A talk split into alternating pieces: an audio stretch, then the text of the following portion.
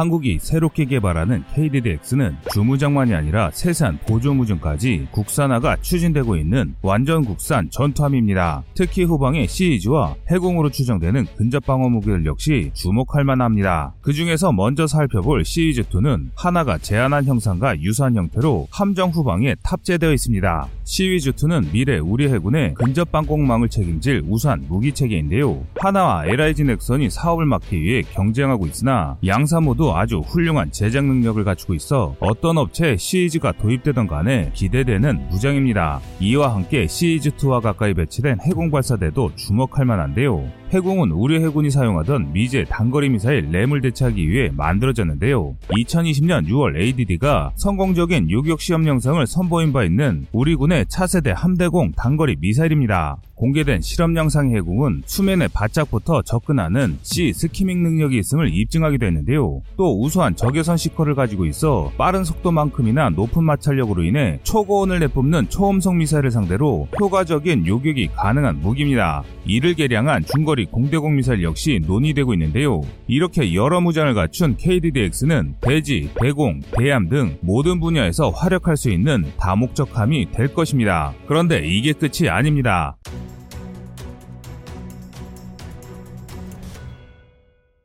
미래 함정답게 추진체 역시 대대적으로 개편될 예정입니다. 하이브리드 추진, 완전 전기 추진 체계 중 어떤 체계를 탑재할지 논의 중입니다. 특히 완전 전기 추진 체계의 탑재 가능성이 상당히 주목할 만한데요. 한화 관계자에 따르면 KDDX에 탑재할 수 있는 20MW 150톤급 모터 두 개가 탑재된 완전 전기 추진 체계를 만들 수 있는데 더욱 놀라운 것은 전시회용으로 공개된 일반 설계보다 훨씬 우수한 체계를 내부적으로 테스트 중이라는 사실을 밝혔습니다. 이 완전 전기 추진 체계가 탑재된다면 KDDX의 항해 중 소음은 정말 획기적으로 줄어드는데 이에 따라 잠수함의 공격은 물론 잠수함을 추적하는 대잠 작전에서 매우 높은 생존 가능성을 보여줄 수 있을 것으로 기대됩니다. 뿐만 아니라 높아진 출력을 이용해 더욱 강력한 전자광학 장비나 레이저포를 탑재할 수 있도록 개량하는 것도 문제가 없어지는데요. 총 6척의 건조될 KDDX가 우리 해군에 배치될 무렵이면 해군은 3척의 세종대왕급, 3척의 KD3 배치2, 6척의 KD2와 또 6척의 KDDX를 포함한 총 18척의 구축함을 확보합니다.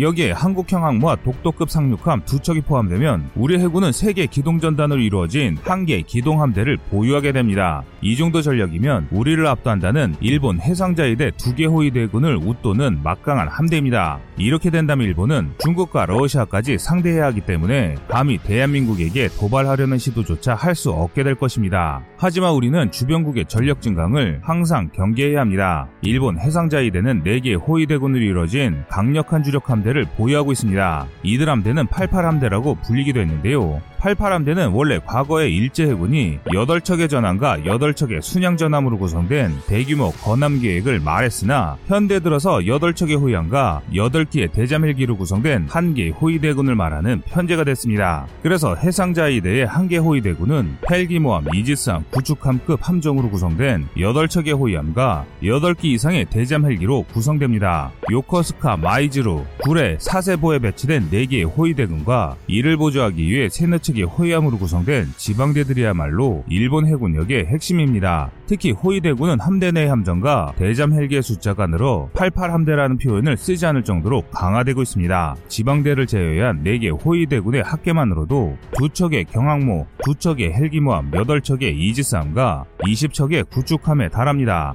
이 정도면 불과 20년 전까지만 하더라도 대한민국 해군을 전부 모아도 일본의 한계 호위대군을 상대하는 것이 어려울 것이라는 비관적인 전망이 나올 정도로 정도로 막강한 전력이었습니다. 하지만 이제는 아닙니다.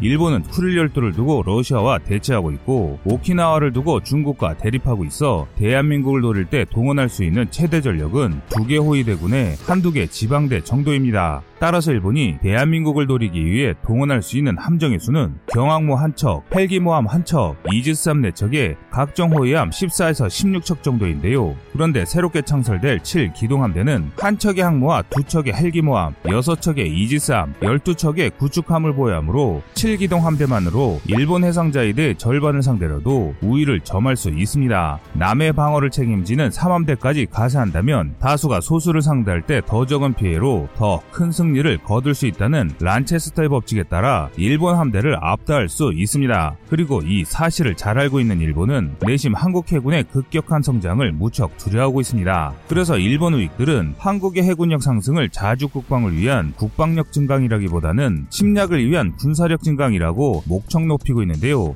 반면 현재 일본의 호위대군의 주둔기지인 사세보, 요코스카, 구레에는 모두 미 해군이 주둔하고 있습니다. 도쿄 앞바다인 요코스카에는 미 7함대 항모전단이 기항하고 있고 규수 사세보에는 아메리카급 강습 상륙함이 기항이 있는데요. 그런데 일본 해상자위대는 미국의 허가 없이 미국의 우방인 한국을 공격할 수 없습니다. 대한민국 역시 이를 잘 알고 있기 때문에 제주도에 주둔하고 있는 7기동 전단의 주요 목표는 중국 해군 견제와 2호도 제주도 남방의 해상교통로 확보에 있습니다. 하지만 일본 우익 세력에 주도하는 일본의 자민당 내각은 강력한 적국의 함대를 막기 위해 함대가 부족하니 신형함을 더 건조해야 하고 그래도 부족하니 원래 만들지 않기로 했던 사거리 수천 킬로미터의 지대한 미사일 을 만들고 있습니다. 즉 현재 일본은 한국을 잠재적 적성국으로 단정 짓고 있다는 것이죠.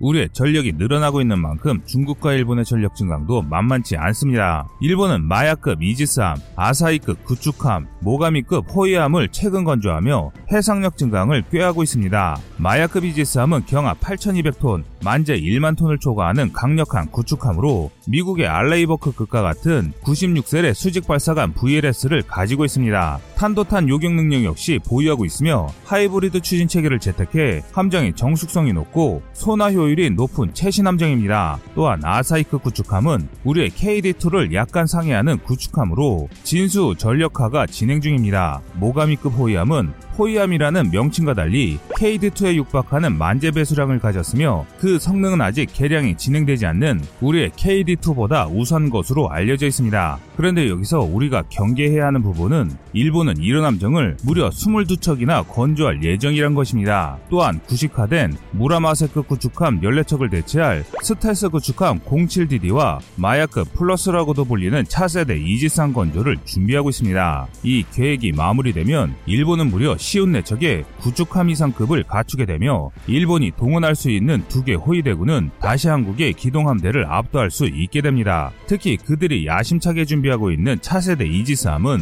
선체를 다동선형으로 건조할 것을 논의하고 있는데 스텔스 성능과 고속 주행 능력을 극대화하기 위한 것으로 알려져 있습니다. 그런데 여기서 반드시 우리가 알아야 할 것이 있습니다. 현재 일본의 정권을 쥐고 있는 자민당의 주류는 과거 전범들의 후손들입니다. 아직도 자민당에 막강한 영향력을 행사하는 아베 전 총리의 외할아버지 기시노부스케는 태평양 전쟁 중 일본 군수의 총 책임자였습니다. 그리고 이 전범의 후손들은 과거를 반성하기보다는 일본을 과거의 제국주의 시대로 회귀시키려 하고 있습니다. 평화헌법을 폐지하고 정권을 완전히 장악해 전쟁이 가능한 국가로 변모해 공격할 수 있는 무기를 확보하는 것을 최종 목표로 잡고 있습니다. 한때 전 아시아를 정복했던 과거의 영광을 되찾겠다는 것이죠. 그래서 일본은 이 영광을 되찾기 위해 한미동맹을 이간질하고 아시아에서 미국을 대리하는 위치를 차지해 중국이 무너진 뒤 아시아의 지역 패권국이 되겠다는 무서운 발상을 하고 있는 것입니다. 그래서 일본 우익들이 말도 안 되는 말들로 한국을 폄훼하고 혐한을 부추기는 것입니다.